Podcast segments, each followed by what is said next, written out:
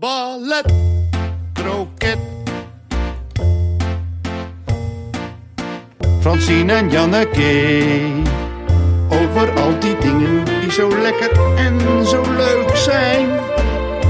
Ballet, kroket, culinaire zaligheden, culturele wetenswaardigheden en ook nog met live publiek erbij. Al die leuke fijne dingen vanuit Studio Kookhaven. Ballet, kroket, ballet, kroket, ballet, kroket. Welkom, lieve luisteraars, thuis, onderweg of waar je ook bent als je naar ons luistert. En welkom, lieve live luisteraars, hier in Studio Kookhaven. U hoort het, Ballet Croquet wordt opgenomen voor een live studio publiek. En we zijn dan ook de enige podcast met live reacties. En die komen binnen via de Ballet Croquet app. En we hebben met het publiek al genoten van de geweldige Ballet Croquet Huisband onder de tweekoppige leiding van Arend Bouwmeester en Matthijs Groené. Ja, die twee geven ons altijd een privéconcert vlak voordat de opname begint. Francine, aflevering 11 van Ballet Croquet. En wat voor één, want dit is de laatste aflevering van ons pilotseizoen. Ja, wat wil je van me weten? Nou, teken je bij. Ik teken bij. Heel het land haalt opgelucht adem. Er komt een volgend seizoen, lieve mensen. Het gaat Na nog de zomer. duren. Ja. Na de zomer is het pilotseizoen voorbij. En dan beginnen we opnieuw en echt.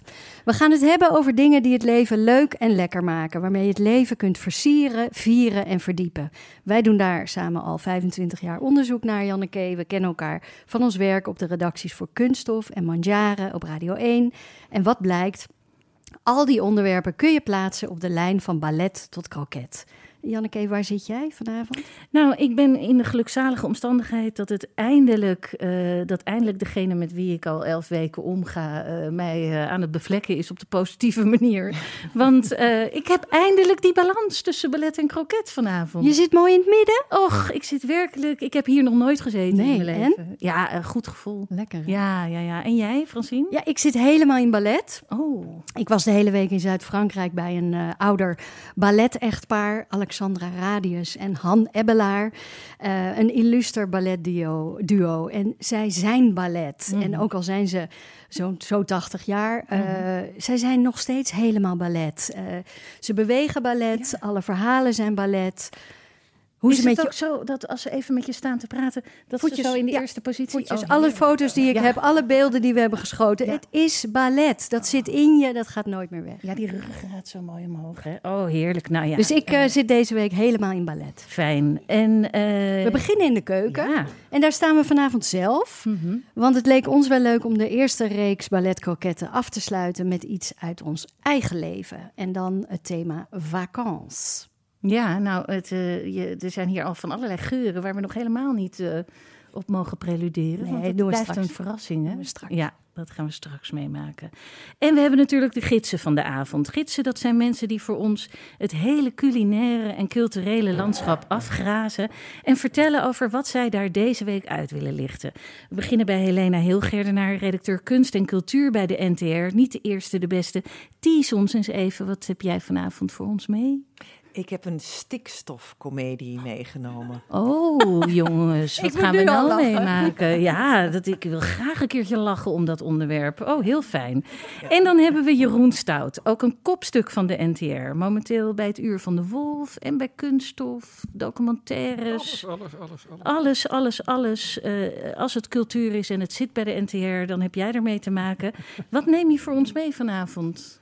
Nou, geen film voor de verandering. hey. Maar ehm, ik wou graag een lans breken voor de Oekraïnse literatuur. Ja, daar moet ook eens een keer een lans voor gebroken worden. En eh, waar anders dan in Ballet Croquet. En dan hebben we nog Annewieke Korsen, onze editor at large van Ballet Croquet. Een, een, een, een contributeur met een, met een ja, extraordinaire portemonnee die overal naartoe gaat en van alles meemaakt. Ja, eh, ik zeg het gewoon over je. Dan zit je er maar hoor mooi het, mee. ik hoor het. Fotoredacteur, kunsthistoricus, wat gaan we met jou doen vanavond? Treinreizen. Ja, Ja, dat is en het, eigenlijk eh, een beetje een ode aan de treinreis. Oh, ik wil dat zo graag. Janneke en Francine. Francine, het wonder van hoe alles samenkomt. Inhoud, techniek, sfeer, temperatuur is ook vrij hoog op het moment. Het belooft een fantastische aflevering te worden, maar we zitten hier wel in een podcast. Dus we beginnen met jouw week. Ja, wat heb je gezien, gehoord, gedaan, geproefd? Nou, wat ik al zei, veel ballet. ehm, veel ballet, maar ook de gelukkige omstandigheid dat ik gisteren ben teruggekomen en morgen alweer vertrek. Ja. Eh, deze keer voor vakantie. En eh, dus ik heb mijn koffertje alweer ingepakt. En eh, daar mochten ook wat boeken in, want het wordt als het goed is een hele rustige vakantie. Op een stoel of een bedje met boeken. Ik hoop wel dat er touwtjes aan die bedjes zitten, want anders dan blijf je er niet op liggen, dat weten we. Zo.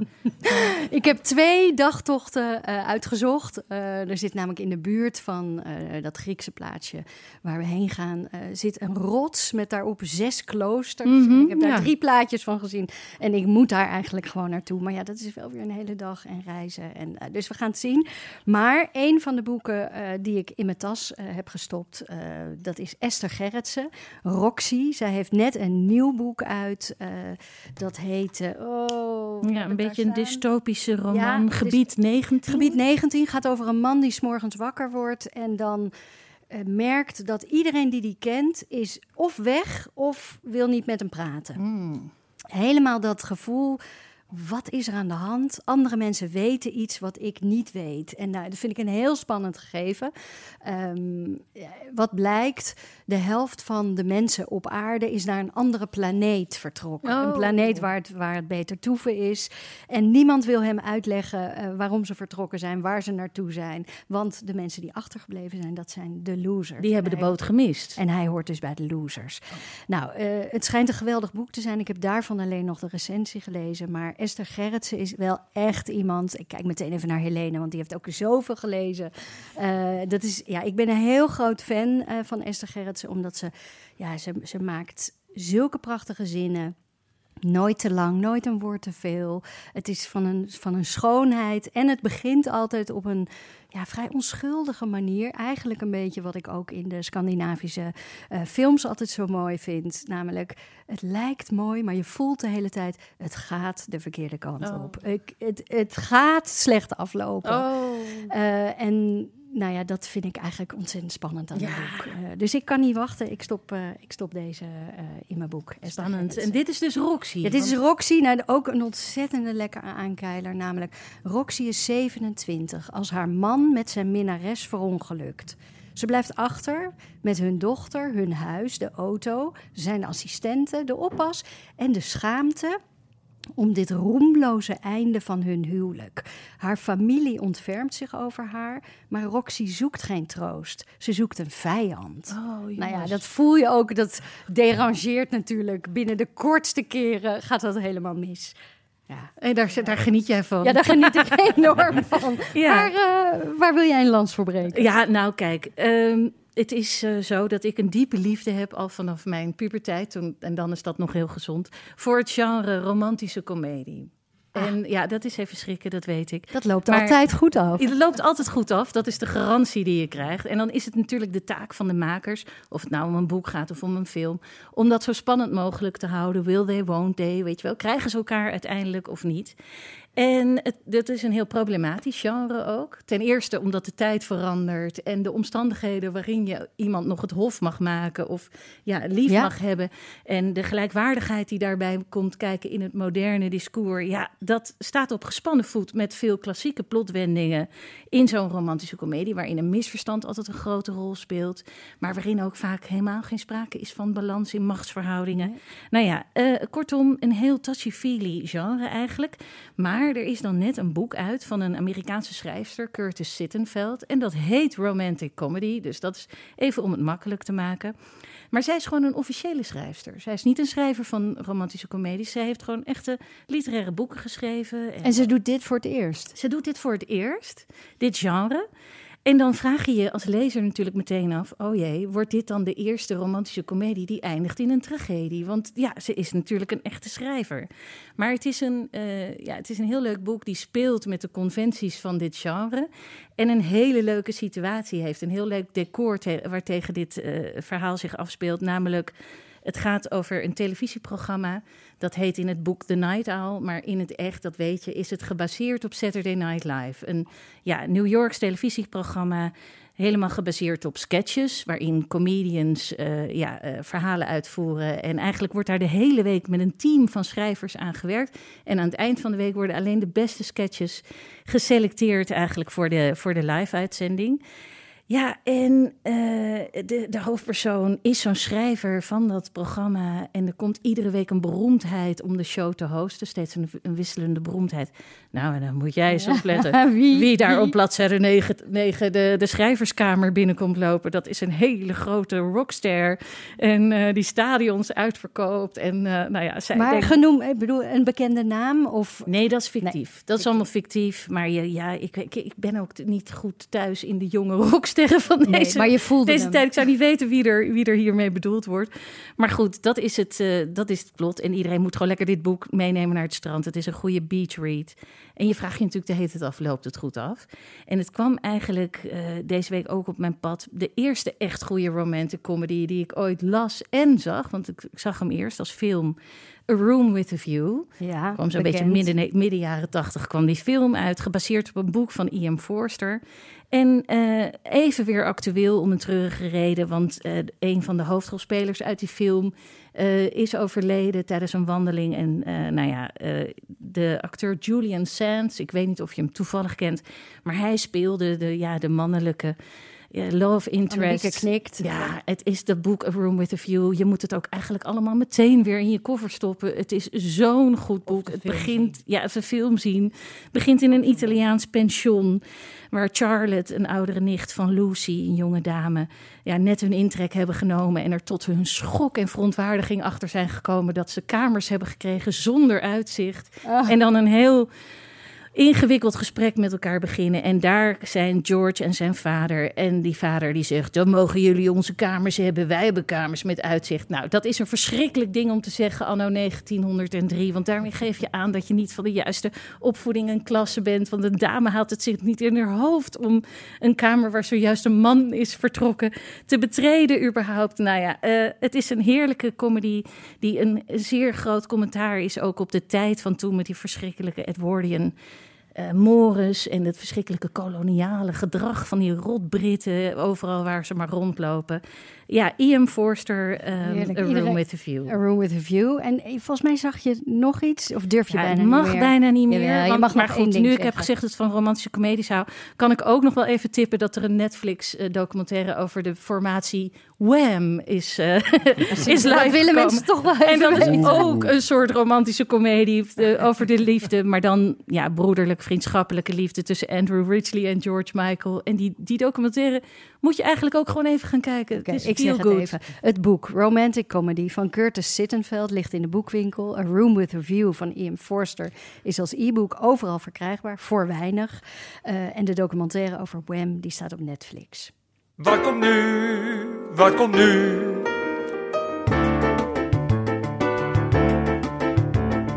Wat is het volgende eigenlijk? Wat komt er nu? Wat komt nu? Wat komt nu? We gaan naar onze eerste gids van de avond, Helena Hilgerdenaar. Je bent van alle markten thuis, we zeiden het al, als het om kunst en cultuur gaat. Theater, film, documentaires, literatuur. De gemene deler in al jouw interessegebieden is de relatie tussen woord en beeld. Vertel, wat heb je mee? Ik was dit weekend in Drenthe naar een stikstofcomedie. En dat was een eh, locatie-theatervoorstelling in Hollandse Veld. En Hollandse Veld in Drenthe is de, ja, de plek waar Boer Koekoek groot is geworden. Zo heet de voorstelling ook. Boer Koekoek. Eh, zo wat meer over Boer Koekoek. Maar dat is dus een theatervoorstelling geschreven door eh, en geregisseerd door Tom de Ket. En wie hem niet kent, hij heeft bijvoorbeeld ook Het Pauperparadijs geschreven en geregisseerd. Ook te zien in Drenthe. Is een, is een? Bewerking van een boek ook? Ja, is een Ja. bewerking van het boek, maar een her, opnieuw uitgebrachte voorstelling, maar speelt dus... Hè, dus je kan nu naar Drenthe voor twee voorstellingen Oh, van Tom de nou, Ket. dan raad ik de mensen een overnachting in Drenthe aan. Ja, precies. Een lekkere eh, B&B of, een, eh, of een camping is een, is een goed idee. Maar Tom de Ket is eh, ja, ook bekend bijvoorbeeld van 14 de Musical. Dat is een muziektheatervoorstelling over Johan Cruijff. En de Eh, de verleiders, toch? verleiders, Ja. precies. Dus hij, ja, wat, de, wat de gemene deler is van al die voorstellingen, is dat het altijd eh, staat in de actualiteit. Eh, het is geëngageerd, gaat vaak over sociale misstanden, zoals bij Pauper Paradijs over armoede. Eh, en de verleiders hebben al die bankencrisissen en zo als, als, als aanleiding genomen. En er zit altijd enorme vaart in en humor. En het is ook amusement. Dus het is lekker geregisseerd. En ik vind het gewoon heel erg leuk dat er iemand is, Tom de Ket, die die twee dingen weet te combineren. Want het is natuurlijk razend moeilijk. Is hij daarin om, eigenlijk uniek in theater? ik vind hem vrij uniek, ja. En hij heeft een enorme hoge productie. Hij werkt echt zijn kop eraf. En eh, het gaat maar door, alsmaar nieuwe voorstellingen. En ik was dus dit weekend bij Boer Koekoek. En waar, hoe zit je erbij? Wat, wat, waar zit je? Nou, je zit dus in de weilanden in een oude, nee, niet een oude, eigenlijk een grote loods. En daar is de voorkant uitgehaald. Dus je zit op de tribune binnen, maar je kijkt naar buiten. En dan zit je gewoon in het landschap. En dat speelt ook een enorme rol, want het, wordt, het is een schitterende zonsondergang. Ik weet niet hoe ze dat geregisseerd hebben, maar die is er gewoon. Die was er in neus. het echt. Ja, en je ziet onweer en donder en regenbogen. En dan is er vervolgens ook verschrikkelijk goed theatraal effect eh, buiten. En nou, er gebeurt van alles. En ehm, kennen jullie Boer Koekoek? Weten jullie nog wie dat Ja. is? nou, maar ik wil nou. graag voor de jonge kijkbuiskindertjes dat je het nog wel even uitlegt. Nee, maar het is ook echt veel langer geleden dan ik dacht. Want ik zei zelf ook ja, maar het was, zeg maar, toen hij groot was in Nederland, was in 1963. Ik wil Oh, maar 63. Ik zou altijd 73, het is, gegokt we hebben het hier over 73. 60 jaar geleden. Toen dacht ik, huh? hoe kan ik dat dan allemaal weten? Maar hij is dus behoorlijk in het geheugen. Of hij is vaker daarna misschien herhaald bij Coat en Of wij zijn heel of- oud. Nou ja, maar dat echt, nou ja. Ronsie.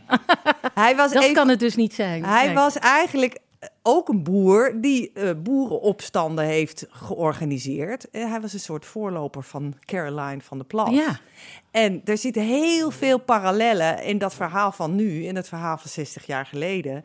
En dat wist ik eigenlijk helemaal niet meer. En dat heeft dus Tom de Ket heel slim opgepikt.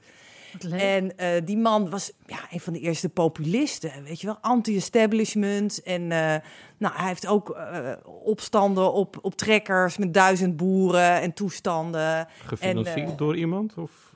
Oh, vast wel. Da- Ja, nou, dat, ik eh, weet niet, van andere tijd. Dat, dat vertelt het verhaal niet.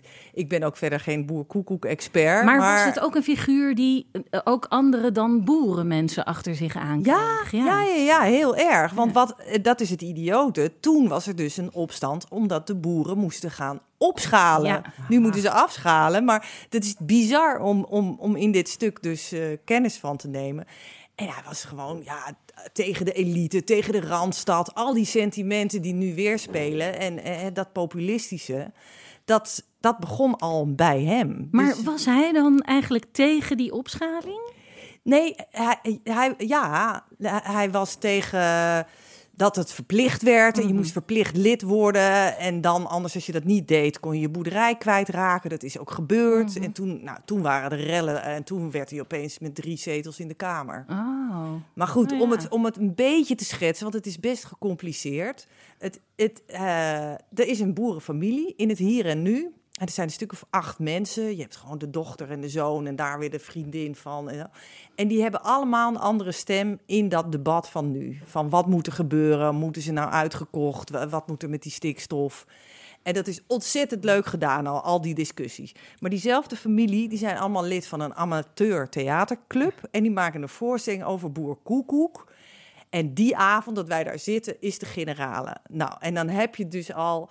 Alles gaat mis. Alles, alles gaat mis en alles loopt door elkaar. Dus het is eigenlijk bijna zoals Shakespeare zei: een comedy of errors. Errors, ja. Allemaal misverstanden.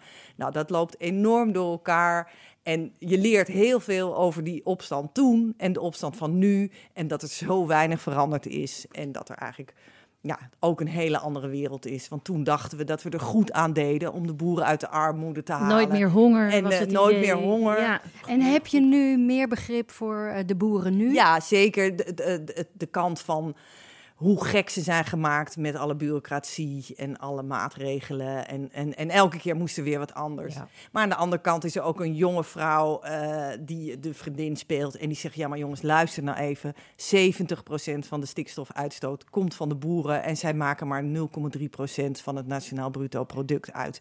Dit kan echt niet. En zo, het zijn hele slimme, lekkere dialogen. Het gaat hard tegen hard.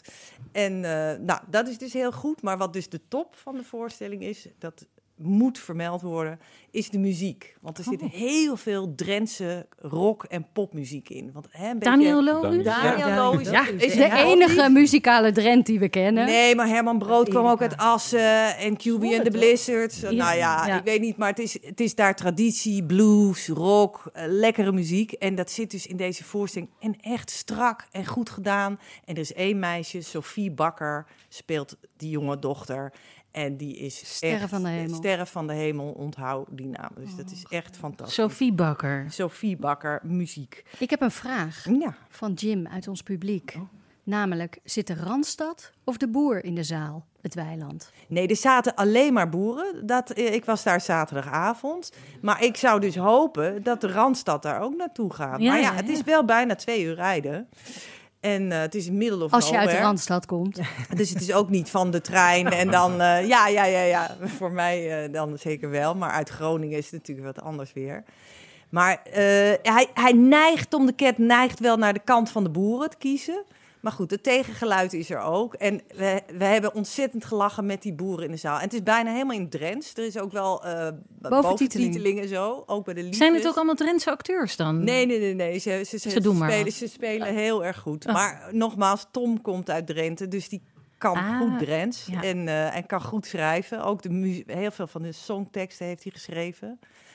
Eh, echt, ik heb enorm genoten. En nou ja, op het eind van de avond is er ook nog participatie van het publiek. En zat ik, ja, ik zie jou schrikken, Francine. En het is natuurlijk allemaal vreselijk. Ja, ze pikken mij er altijd Ja, uit. Nee, het, bijna iedereen doet mee. En eh, je krijgt er verschillende soorten eh, maskers op. Ik zat daar met een koeienmasker heel hard boe te roepen. maar dan komt dus toch dat speel, spelende mens komt los. En iedereen, eh, of het kind in de mens, of ik weet niet hoe je het wil noemen. Maar dat, ik heb zo verschrikkelijk En die, hard gelachen. die doorgaans wat strugge Drenthe, die, die Ja, zitten ook ook is dat niet ook een vooroordeel, jongen? Ja, jongens. Maar ik, ja, misschien moet ik ook gewoon carnaval gaan vieren volgend jaar. Misschien Oh, Helena is helemaal los. Helena is helemaal ik, los. richting de koket. Er zijn dingen gebeurd nu met ja, jou. Ja, ja, ja. Ik ga Zeg nog, even, zeg nog even, eh, tot wanneer is die voorstelling te zien? Ja, die is nu net begonnen, dus die is echt tot eind augustus. Hollandse Veld, Drenthe, Boer Koekoek. Ongelooflijk. Eh Google het maar, Ja. dan vind je het wel. Ja, uit. aanbeveling. Ja, Dankjewel. nou, graag gedaan. Ballet, kroket, ballet, kroket, ballet. En dan Jeroen Stout. Als gezegd, je bent een kopstuk van de NTR. Werkzaam voor het Uur van de Wolf. Prachtig programma. Documentaire rubriek van de Omroep. En voor Kunst of Radio ook niet mis te verstaan. En regelmatig werk je zelf ook nog mee aan films en documentaires. Eerder dit jaar was je nog in Irak. Voor de reeks van Tom Klein. Ja, maar ik was niet in Irak helaas. Oh. Maar dat staat mee. hier, dus jij was daar. Oké, ja, nee. eh, ja, het was een fantastisch land. Je was er niet. nee, ik was er helaas niet. Je was er niet, maar je werkte eraan mee. Waar wil je het vandaag over hebben? Ehm, ja, ik, ik had het graag over films gehad. Het is natuurlijk de zomer van, eh van Barbieheimer. Hè. Er komen deze week twee fantastische films uit. Ja, maar ik hoorde eigenlijk dat die Barbie-film, waarvan ik eigenlijk meteen dacht, zal wel niks zijn, heel goed is. Ja, ik heb hem nog niet gezien. Dus, dus hè, Oh, als jullie kan nou een weekje later hadden opgenomen... Als jullie nou niet op vakantie waren gegaan, had ik het Ja, wel... we kunnen ja, nou eigenlijk ligt het niet weer aan onze Nee, we vakantie. kunnen Nee, eigenlijk je kan niet weg. gewoon niet weg. Nee, ja, gewoon nee, snap het. Ja, dat is waar. Het culturele veld heeft ons nodig. Maar je komt een keer terug voor een film. Ja, en dan, eh, nou goed, dus, wel, want er komen wel twee geweldige films uit. Dus Wat is die Barbie andere? En, eh, en Oppenheimer, dat is de nieuwe film van Christopher Nolan. Over ballet gesproken ja, trouwens. Oh my god, tussen Barbie en Oppenheimer, daar zit alles Het in. Ja. ultieme, het ultieme probleem. Ja, ja, ja, Maar ik vind het wel wereldnieuws en ik wil op teletext meteen bellen dat Jeroen Stout een aanbeveling doet voor de film Barbie. Ja, Absoluut. Ik heb alleen nog maar de trailer gezien, hè, maar die is echt geweldig. en waarom is hij geweldig?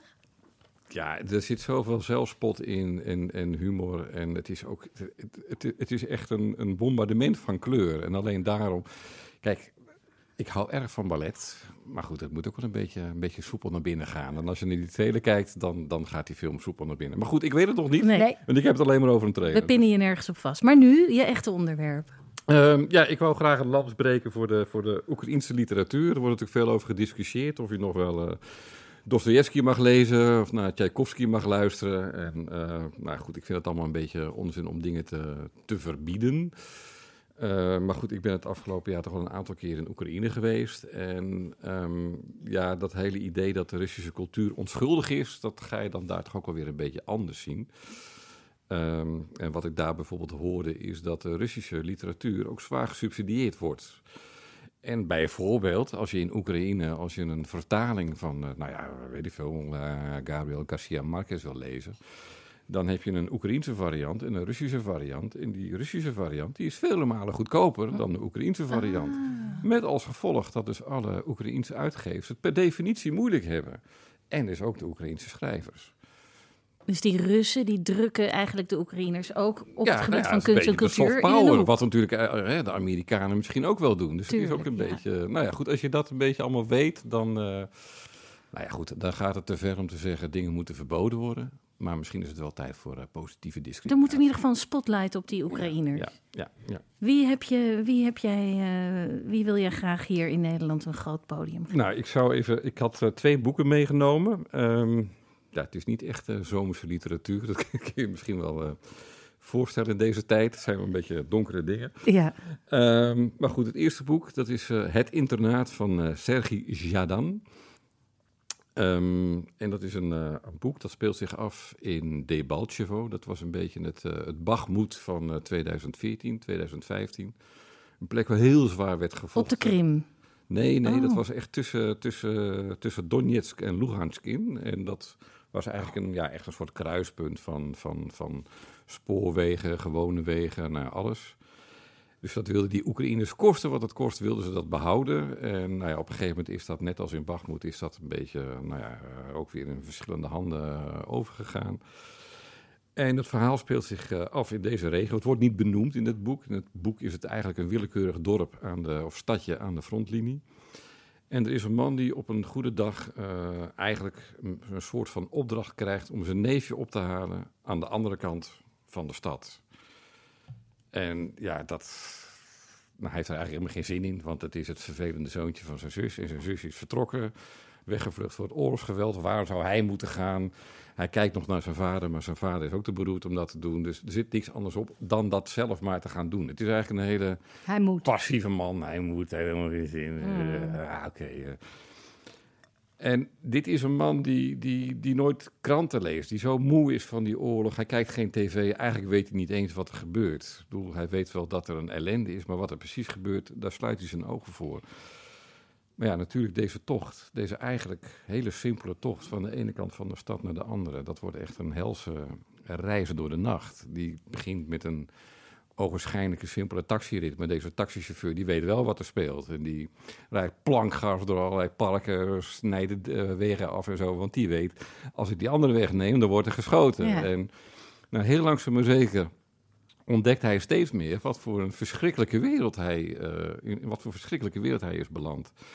En ja, dat is wel het bijzondere aan dit boek, dat je echt wordt meegezogen in deze hele, ja, het is een soort eh Dantes hel waar hij in belandt. En zo ik eind... zei net nog dat ik zo hou van eh, boeken waar je dan, hè, dat het onschuldig begint en je wordt. nou, dit, begint meteen, eh, dit begint meteen heel naar. Maar Ja. hoe beklemmend is het? Ehm, nou ja, ik vind het, wat ik vooral heel beklemmend vind, is dat hij ook omschrijft hoe, hoe onzeker is. Ik bedoel, hij, hij loopt er rond door een stad die hij natuurlijk kent als, als zijn broekzak. Maar ineens, ja, hij hoort ineens een raar geluid. Er komt een tank aan. Maar wat betekent dat? Zijn dat, Goeie of zijn dat slechte? goede of zijn dat slechte? Wie is dat? En vooral die onzekerheid die is heel erg beklemmend. Hij, hij komt helemaal aan het eind op een gegeven moment. Hij weet dat internaat te bereiken, eh, gaat vervolgens weer met, eh, met zijn neefje terug. Komt dan op een gegeven moment ergens in een buitenwegje bij een landhuisje. En, eh, ze zijn koud, de- de- ze, ze hebben behoefte aan om even bij een kacheltje te zitten. Ze komen bij een huisje aan en denken misschien kunnen we daar even schuilen. En daar doet dan een man open met een bijl in zijn hand. En, maar dat weet je dan dus ook niet. Hè? Aan welke kant sta je? Wat die man dan ook vraagt. Van, eh, ja, aan welke kant sta je eigenlijk? En dat weet hij dan niet te beantwoorden. En zegt dan, nou ja, dat weet je denk ik wel. Ah goed, dan weten we dat ook weer. Ja, nee Ja. dus, dat weet je dus En niet. niemand ei- weet- niemand weet wat. Nee. En- of sterker nog, eigenlijk heb je dan het vermoeden... dat ze dus allebei bij een verschillend kamp horen. Ja. Maar dat is het grote probleem. Ineens, je, je weet niks meer. En als lezer besef je dus eindelijk hoe het is om in een oorlogssituatie te Ja, leven. en vooral dat dus gewoon ja, dat je de deur uitloopt en dat je niet meer weet of het veilig is aan de andere kant van de straat. En Ja. dat is heel erg beklemmend. Maar het is ook meer dan dat. Het is niet alleen beklemmend, het is ook een, eh, ik las ergens een recensie, daar kwam ik ook de term beeldingsroman kwam daar voorbij. Oh, Ehm, en dat is een dat je beetje een raar woord, want wordt. dit is, eh, ja, dat Ja. is een beetje raar, want dit is dus eigenlijk al een man die ergens in de dertig is en die les geeft op een school. Mhm. Ehm, maar het is wel een man die, die, die weigert om, om positie in te nemen. En dat is natuurlijk wat je langzaam maar zeker ja, meegaat in dit verhaal. Van, van is dat wel vol te houden? En deze man, ik zal even een klein citaatje doen. Deze man die krijgt op een gegeven moment krijgt hij voor zijn voeten verworpen door een, door een vrouw die die tegenkomt. Uw hele leven heeft u zich verstopt. U bent eraan gewend dat er toch niets van u afhangt. Dat er altijd wel iemand voor u beslist, dat iemand anders alles regelt. Maar nu is er niemand om iets te beslissen of te regelen. Dit keer niet. Omdat u alles heeft zien gebeuren en alles prima doorhad, maar bleef zwijgen en er met geen woord over repte.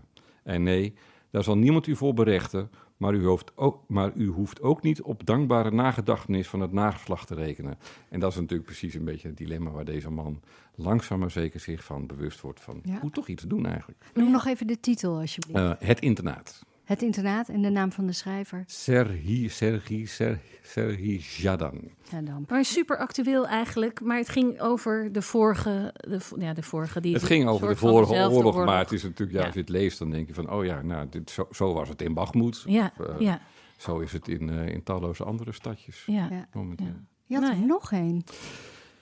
als, daar, eh, als daar nog ruimte voor is. Ja, ik- Neem je Ik ruimte. neem de ruimte. Ehm echt een ander boek is eigenlijk helemaal bijna. Ik zal hem iets kort houden. Die is eh, bijna diametraal tegenover dat boek. Ehm Vinvis der Vergetelheid van eh, Tanja Maljatschuk. Wat een titel. Ja. Ja. Vinvis der Ik, vergetelheid. ik zal hem zo nog even toelichten Ja. ook. Ehm, maar dit gaat eigenlijk over een, een, een vrouw die in een dep- depressie raakt als haar zoveelste relatie eh, tegen de, nou, helemaal misgaat. Mhm. Eh, in eerste instantie denk ik dan nog van, oh god, dit is weer zo'n verhaal dat niet verder komt dan, eh, dan de brievenbus. Eh, het zou zomaar een Nederlandse film kunnen zijn of zo. Maar ehm, Zo, Ehm. daar zeg je toch tussen de regels door iets. eh, daar krijgen we denk ik wel reacties op. Ja. We sturen ze allemaal aan je door. Heel goed, prima. Eh, nee, maar goed, dit is dus een, eh, een, een vrouw die dan ineens ook in een depressie raakt, in paniekaanvallen. Ze durft de deur niet meer uit te gaan. En wat ze dan doet, is dat ze geïntrigeerd raakt in, eh, in de historische figuur van eh Vyacheslav Lipinski. En ehm, dat is een man die 100 jaar geleden in Oekraïne werd geboren, maar hij is een Pool. Hij is een Poolse nobelman. En het is heel erg ingewikkeld, omdat eh, Oekraïne een deel daarvan behoorde toen bij, bij, bij Polen en een ander deel weer bij Rusland. En deze Lipinski was dan weer als. Het is sowieso, het is ook een heerlijk boek om te lezen met Wikipedia daarna. Ja, ja, ja. En te zien wat er allemaal gebeurd is in Europa de afgelopen dus, dus je leert dan iets van die geschiedenis waar je dus eigenlijk helemaal niks van af weet. Nee. En deze Lipinski, dat is eigenlijk wel bijzonder, want hij was dus een Pool, maar hij zette zich in voor de Oekraïnse staat. Oh, ja. En ging ook zelfs zo ver, want eigenlijk heet hij Václav, een Poolse naam. Hij stond erop om Wataslav. Nou ja, dat is allemaal hele kleine dingetjes. Oekraïense uitspraak van zijn Poolse naam. Ja, ja. Werd natuurlijk door iedereen uitgelachen, vooral door al zijn familieleden. Uiteindelijk ook door zijn vrouw. eh, werd uiteindelijk ook door de Oekraïners weer uitgelachen. En het is allemaal super ingewikkeld, omdat er wel een Oekraïns land was waar hij dan een rol in speelde. Maar je had weer een socialistisch Oekraïns land en je had een eh, boeren-Oekraïns land die weer ruzie met elkaar eh, hadden. Terwijl ze eh, oorlog voerden tegen de Polen en tegen de Russen. En ook nog de Russische burgeroorlog. En allemaal heel erg ingewikkeld. Maar wat natuurlijk heel erg mooi is, is dat je aan de ene kant deze, deze historische geschiedenis hebt. En aan de andere kant dat hele kleine leven van die vrouw. Die gewoon haar, haar- die, die, die niet meer naar buiten durft. En die niet eens naar de supermarkt durft te gaan. En die, die spanning tussen die, die twee levens. Die aan de ene kant dus heel erg historisch is en heel erg groots lijkt. En aan de andere kant dat hele erg kleine. Dat is, voelt heel, dat is, daar zit een hele mooie dramatische spanning in. En waar, waar zit die vinvis? Eh, nou, Eh, Sorry, daar ben ik aan blijven hangen. Ik, ik zie Heb je de rest wel gehoord, Ja. Janneke? Nou ja, vinvis der vergetelheid. Het tolt rond in mijn hoofd en ik wil nu weten. Ik zal even dan nog een klein fragmentje. Uh, ze schrijft op een gegeven moment: De tijd voedt zich met mensenlevens. Hij slokt al wat leeft met miljoenen tegelijk op. Zoals een blauwe vinvis microscopische plankton opslokt, vermaalt en fijnkoudt tot een homogene masses, zodat het spoorloos verdwijnen van het ene leven de baan ruimt voor een ander leven. En dat is natuurlijk precies waar dit hele boek over gaat. Van, van heeft mijn leven zin? Eh, ik ben een schrijver en ik heb wat boekjes geschreven. Heeft het zin? Ja, als ik dat afzet tegen deze man. Maar ja, deze man is ook verlaten door zijn vrouw. En is ook depressief geraakt. En heeft al zijn inspanning heeft dat nou zin gehad. Dus het is ook een, eigenlijk een soort perfecte tegenhanger tegen dat boek van het internaat. Wat eigenlijk oproept om, om keuzes te maken. En dit is eigenlijk een beetje een soort boek die ook erg wel weer vraagtekens. Uiteindelijk belanden we allemaal in Zijn de we grote allemaal gewoon, we zijn allemaal En, eh, plankton. Nou, En- eigenlijk, Jeroen, hoor ik, we moeten ze allebei we lezen. moet, je moet ze, nou, het is juist heel fijn om ze allebei te ja, lezen. precies. Maar ik vind het een fantastisch spotlight op de Oekraïense literatuur. Dat vind ik ook. En ik vind ook, Jeroen, eh, want dit is volgens mij jouw eerste... Je zou het niet denken, maar het is jouw eerste optreden als gids in Ballet Croquet. Mijn debuut. Het is je debuut. Wil je laten je niet meer alsjeblieft een gaan. keer terugkomen? Je bent nu van ons. Ja, Dingen met dik. Dingen met dik. Dingen met dik.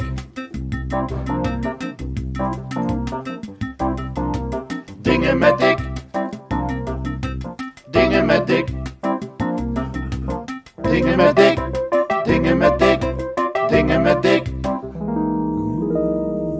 Het is misschien niet de kortste jingle uit podcastland, maar het is tegelijkertijd ook een jingle waarvan wij zeggen: eh, speel de 12-inch versie alsjeblieft, want we krijgen er geen genoeg van. We mogen eindelijk onze ware aard tonen. We gaan reclame maken, Geld verdienen. commercieel, eh, de kassa's rinkelen. Eh, ja, jeetje. En Dick is daar natuurlijk voor aangeschoven. De man zonder wie reclame maken ook heel half zo leuk niet is. Oh, heel zo leuk niet. Nou ja, eh, maakt allemaal niet uit. Laten we snel, zo snel mogelijk, Dick, beginnen met het eerste prachtige merk... wat wij eh, onder de aandacht mogen brengen. Ja, ik haak, ik haak naadloos aan op die vinvis. Hè. Ja, maar zo ben jij. Ja, Geef jou een vinvis en Ja. hup, daar ga En- je. en- Want wat en- heeft een en- vinvis nodig? Plankton, Plankton. plankton. Ja. En dan zijn we al snel terug in de zee. Ja, waar jij je zo Ja, thuis voelt, Dick. Ik, eh, En ja. waar we eigenlijk haal je allemaal uit de naartoe zee? willen. Ja, daar willen we naartoe, want eh, we zien hier weer allerlei vrolijke gezichten om ons heen.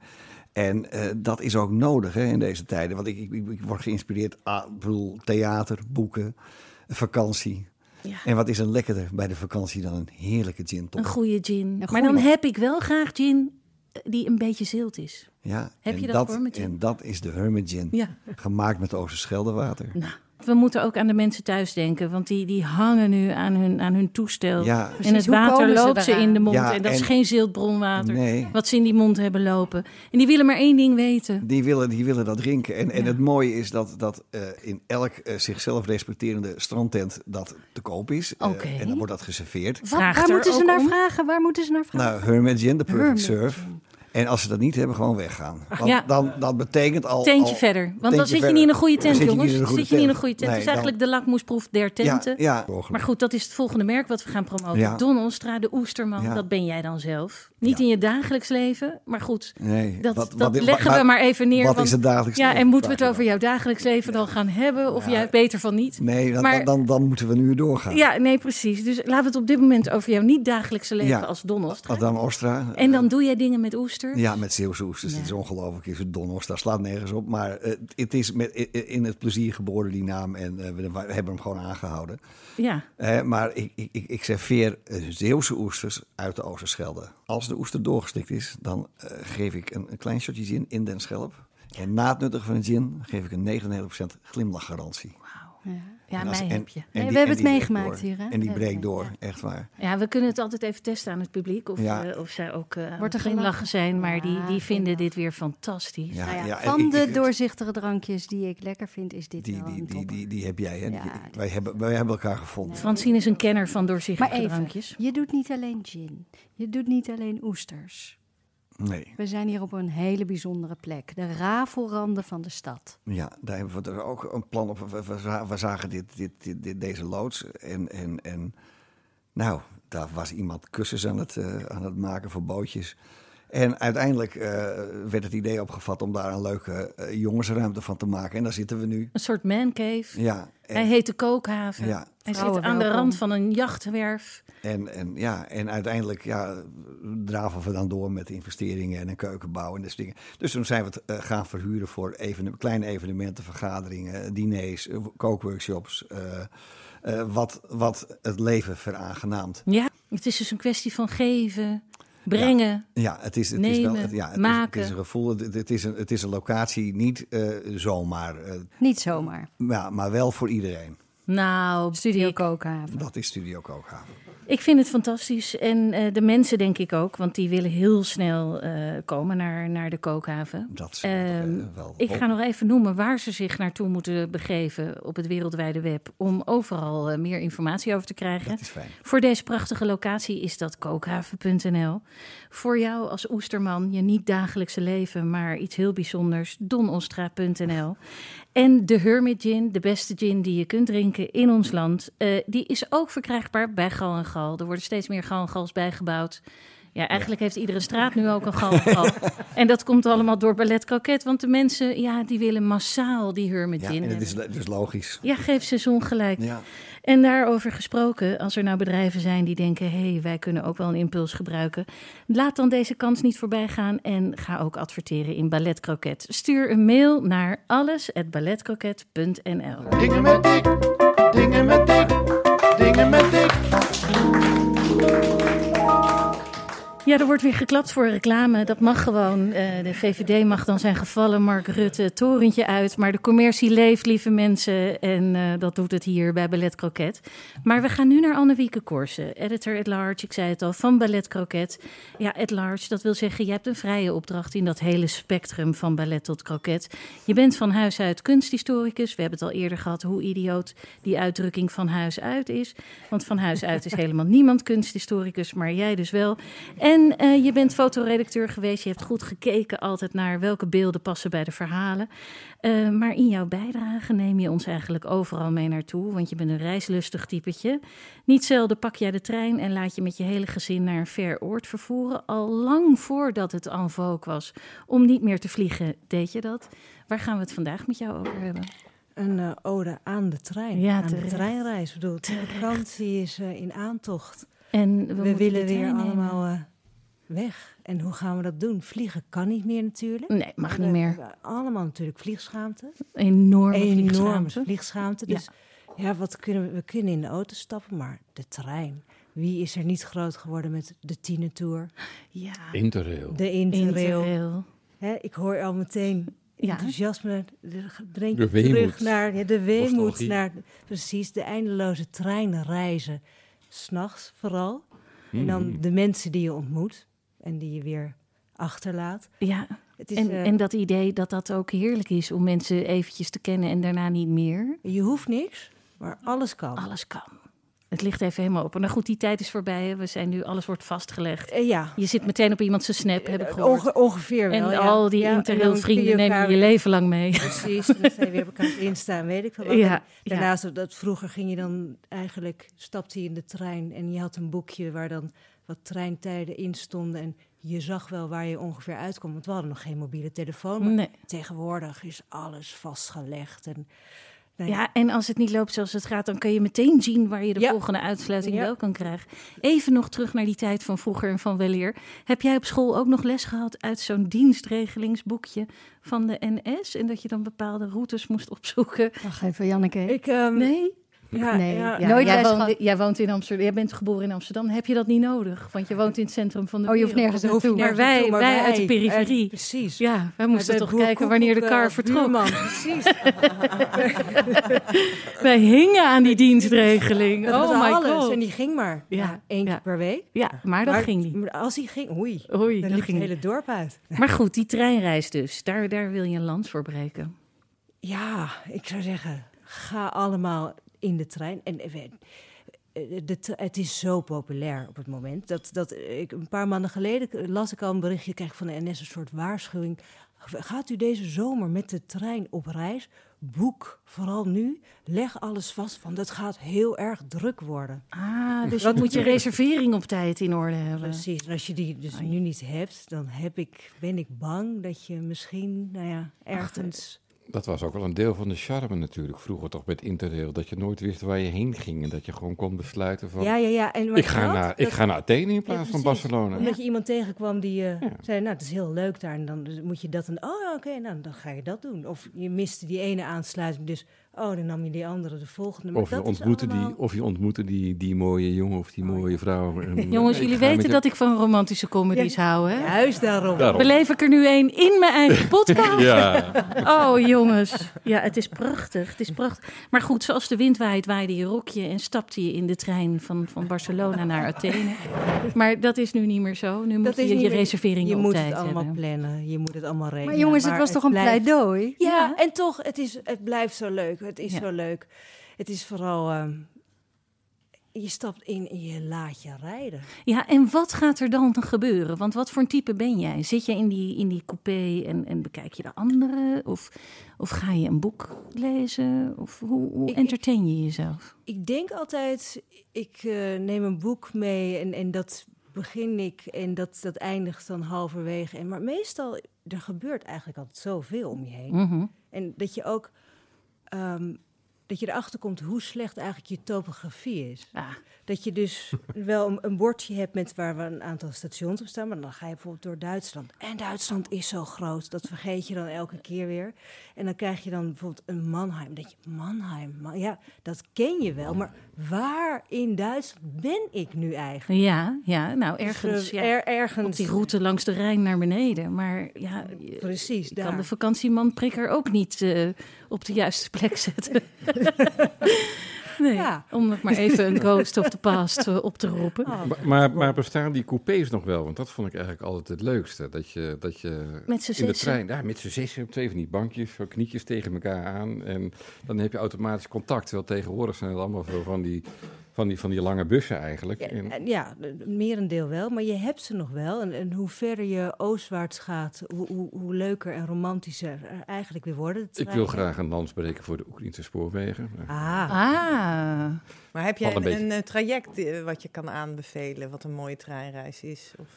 ja, ben je zo iemand die die, die, die, die bepaalde Ja. route door, door, door de Alpen ja, in ik, weet Italië? dat ze, dat ze bestaan en dat ik denk, oh ja, wat leuk. En dan vergeet ik ze eigenlijk ook weer, want het is eigenlijk gewoon om van A naar B te komen, maar dan op de meest leuke en voor mij eigenlijk de meest relaxte manier. Ja. En dat hoeft niet per se super panoramisch te Nee, zijn. maar je ziet wel heel veel. Mhm. Top. Onder, en dat, ik, ik, weet, ik, ik hou zo van de trein, omdat je, je stapt in en je, je bent ergens. En heel langzaam verandert het landschap. Eh, je stopt natuurlijk onderweg en dan de taal verandert. En dan de conducteurs. En dat het geluid, gaat hè? heel, het is heel geleidelijk. Het is Dat geluid natuurlijk ook vooral. Hè? Oh ja, en dat is helemaal natuurlijk als je Bedoem, in de nachttrein Bedoem. Ja, Ja. eh, of licht in de Of licht, nachttrein, precies. want De in een couchette, dat is natuurlijk helemaal nu. de- de- het was Het was bijna even bijna verdwenen, ja. Het, het was het ooit, hè, lang geleden, was het een. eh, gingen mensen nog veel eh, graag met de trein. En toen kwam opeens het vliegtuig, wat zoveel goedkoper werd dan. En dat is nog steeds eigenlijk zo, wat natuurlijk schandalig is. Maar daar hebben we het nu niet over. Maar de, de trein is nog steeds relatief duur ten opzichte van een vliegticket. Mhm. Maar er komen ook weer heel veel initiatieven van eh, de ondernemers die, die eh, slaaptreintrajecten weer aan het ontwikkelen zijn. En, en ook dat, eh, volgens mij, ik, ik weet niet eigenlijk wat de status ervan is, maar ik las dat bijvoorbeeld Arriva had zich ook ingeschreven op het traject Groningen, jawel. Ja. Arriva is een lokale speler, dat zeg ik even voor die randstedelingen hier. Nee, dat is van Deutsche Bahn, Ah. een dochteronderneming. Maar die doen vooral de lijntjes die eigenlijk door de. NS onrendabel Ja. worden. In, in Nederland. Maar ja. die hebben dus nu wat groter ingezet. Dus de NS krijgt concurrentie. Er kwam ook nog een andere, waarvan ik de naam weer ben vergeten. Maar die komt eigenlijk uit Italië, dus van Trenitalia. Eh, en, en dat er dus heel veel initiatieven komen. En dus ook concurrentie voor de NS. En concurrentie betekent natuurlijk dat er iets aan prijzen gaat gebeuren. Dus En dat, ze, dat we misschien eindelijk goede een keer dat. betaalbaar eh, door Europa kunnen met die treinen. Ja, dat het eh voordeliger, rendabeler wordt om met de trein te gaan dan eh, met een vliegtuig. Mhm, mhm. En je moet geen haast hebben. Je mo- moet de tijd nemen voor de reis. Bedoel, De, de treinreis op zich is al onderdeel van de vakantie. Dus daar moet je je wel op instellen. Ja, je hebt wel eens vertraging. Ja, je zult aansluitingen missen. Maar je komt dan soms onverwachts op plekken waar je anders niet zou zijn gekomen. Of wa- waar je denkt, dit, hier kan het ook. Dat je denkt, oh ja, misschien dit, weet je, Maar- je ontdekt ook weer, weer wel weer wat. En je rent met je gezin tussen twee metrostations in Parijs, kan ik me voorstellen. Even van Gare du Nord naar Ja, dat andere station. Dat omdat je dan begint met een vertraging in Amsterdam van een kwartier. En je had maar drie kwartier overstaptijd. En die was al krap. Mhm. En dat kwartier werd niet ingelopen gedurende de reis Amsterdam-Parijs. En dat was, het kon wel, het kon ook net niet. We hadden Er waren metropoortjes. er waren Maar metropoortjes het is wel een en- verhaal wat de hele, nou ja, de hele opvoeding eh, meegaat, toch? Ik bedoel, dat, dat vergeten ze nooit. Nee, ik vergeet het ook niet. Nee, je hartslag vergeet je ook Oh, niet. nee, dat was echt met, met, met, met nou, klotsende oksels. Het, het wa- het was echt naar boven rennen. En dan in, in een trein stappen en dat achter je een deur dicht gaat. En dat je gaat zitten en dat je tien minuten lang soort amechtig hijgend zo... En dat je elkaar dan aankijkt van... Zitten we eigenlijk wel in de goede? Ja, Toch even die oh, twijfel. mooi. Maar het was de goede. Het is eigenlijk ook een vorm van immersive theater, hè? zo'n treinreis. Het is toch, je doet mee. Het is ook een soort publieksparticipatie eigenlijk. Eigenlijk wel. En het zet al je relaties binnen je gezin op scherp. En dat is supergoed om de vakantie mee te beginnen. Want vanaf daar werk het je alleen dan, maar beter, Ja, ja. kan het alleen maar beter worden. Dieptepunt gewoon meteen een dieptepunt beginnen. En dan kan het alleen maar crescendo beter worden. Ja, ja, nou heerlijk. Ik vind het een fantastisch verhaal. Ik wil, wil graag nog even de mensen die nog een Facebook-account hebben, wijzen op de Facebookgroep Interrailing for the Older Crowd. Dat is een fantastische Facebookgroep waarin mensen elkaar tips geven over hoe je dat hele interrailen moet aanpakken. En heel veel Britten zitten erop, die willen overal thee kunnen drinken. Nou ja, het, is, eh, het is om van te smullen. Eh Annewieke, je hebt je, je naam als editor at large weer helemaal waargemaakt. Francine, de treinreis, longt die voor jou ook? Ja, heerlijk. En Ja, geen haast hebben inderdaad, niet eh, voor werk, Ja, en dat het, eh, voor vakantie. dat het reizen al onderdeel is van. Nou ja, fantastisch. Oké. eh, Dankjewel, Annemieke. Dankjewel. Ai. Wie is de kok? Laat mij eens spreken met de chef. Ai. Waar is de kok gebleven, chef? Ai. Waar ben je nu? Laat mij eens spreken met de chef. Ai. Wie is de kok? Ai. Wie is de kok? Ai. Ja, we zijn zelf de kok, eh, Janneke, want de vakantie staat voor de deur. En wij denken natuurlijk meteen aan eten. En we mochten dus allebei vrij associëren op het thema. Waar bracht dat jou? Nou ja, het bracht mij op allerlei plekken. Want jeetje, eh, vrij associëren op thema en dan met eten. Ja, dan, dan, dan lig ik eigenlijk al omgekeerd op een, op een bank. En dan kan ik niet meer kiezen uit alles wat zich aandient. Maar ik wil van jou weten, Francine, wat voor een type ben jij? Bewaar je het lekkerst voor het laatst? Oeh, goede vraag. Ehm, nou, ik ben een type ik, eh, van de balans. Mhm. Eh, dus ook op dat bord, als ik een bord voor me heb, dan neem ik van waarvan ik denk dat is het allerlekkerste, neem ik alvast een klein hapje. En dan daarna een ander hapje en nog een ander hapje. En dan ga ik het hele rondje weer opnieuw. Dus eh, ik bewaar het niet, maar ik ga er wel voorzichtig mee om. Ja, ja, ja. En als je eh, een diner hebt of zo hè, in een restaurantje, je mag het zelf kiezen. Kom je dan toe aan een toetje of heb je dan al je kruid al verschoten? Ehm, ik ben heel kieskeurig met toetjes. eh, want ik ben eigenlijk meer hartig dan zoet etend. eh, en ja, hangt ook een, be- nou, hangt een beetje vanaf. Als er iets lekker staat, eh, dan wil ik wel een toetje nemen. Mhm, mhm. Ja? Ja? Ja, ik heb vaak mijn kruid al verschoten en lig al voor pampus, want ik ben bij dat brood ben ik al helemaal eh, hè, dat wat je aan het begin krijgt. Ja, dat denk ik. Nou ja, goed. Ja, die valkuil die ken ik ook. Ja, nou ja, weet Ja. je, niets menselijks is ons allen vreemd. Eh, maar goed, waar het me bracht dus, is dat qua vakantieplanning, dat doe ik wel altijd. Dan moet er iets lekkers aan het eind zitten. Dat vind ik heel belangrijk om, om geestelijk gezond zo'n hele vakantieperiode weer door te komen. En eh, dit jaar ga ik als laatste van mijn vakantieuitspattingen eventjes naar Engeland.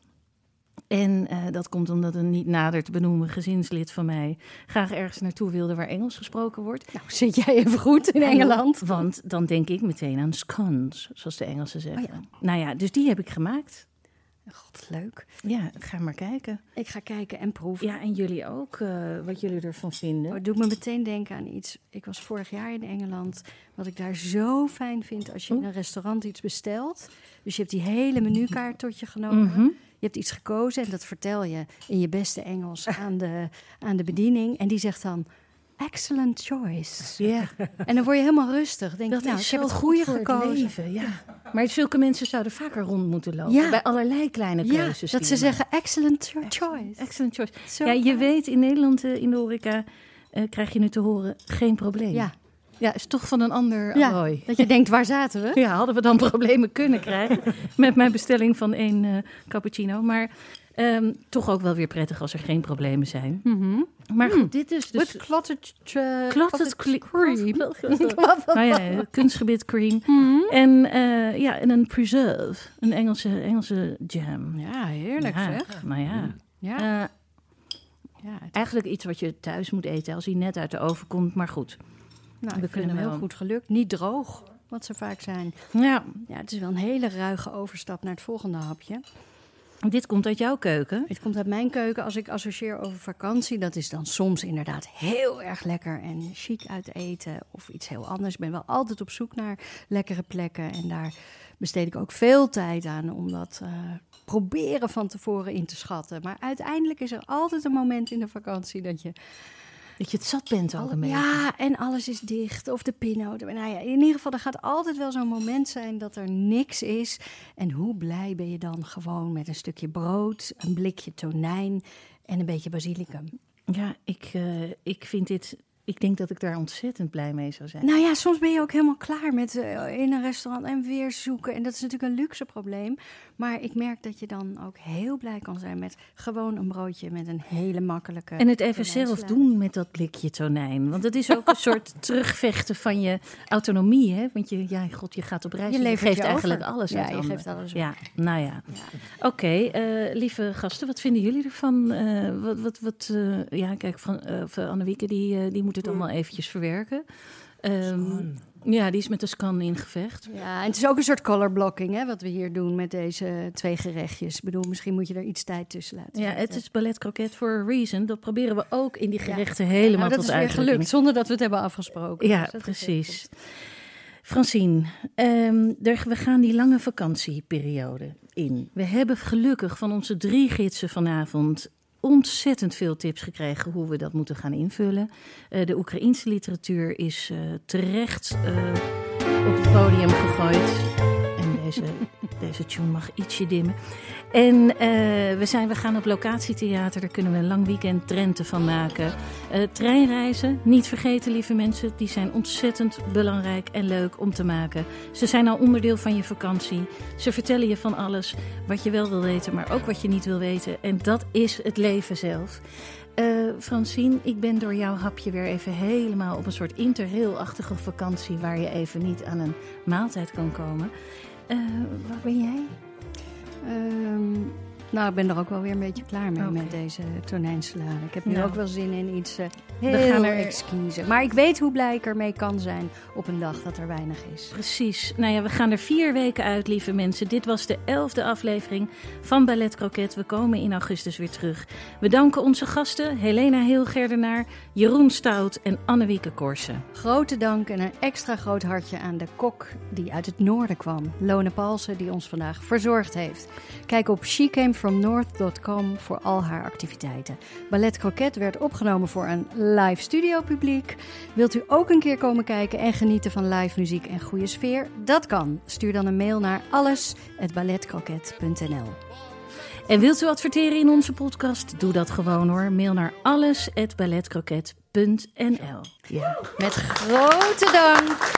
En eh, een heel groot hartje voor de meest gastvrije Fries in Amsterdam. Dick Verweda van Studio Kookhaven. Wij gaan weer grazen tot over vier weken. En onthoud, alles is ballet croquet.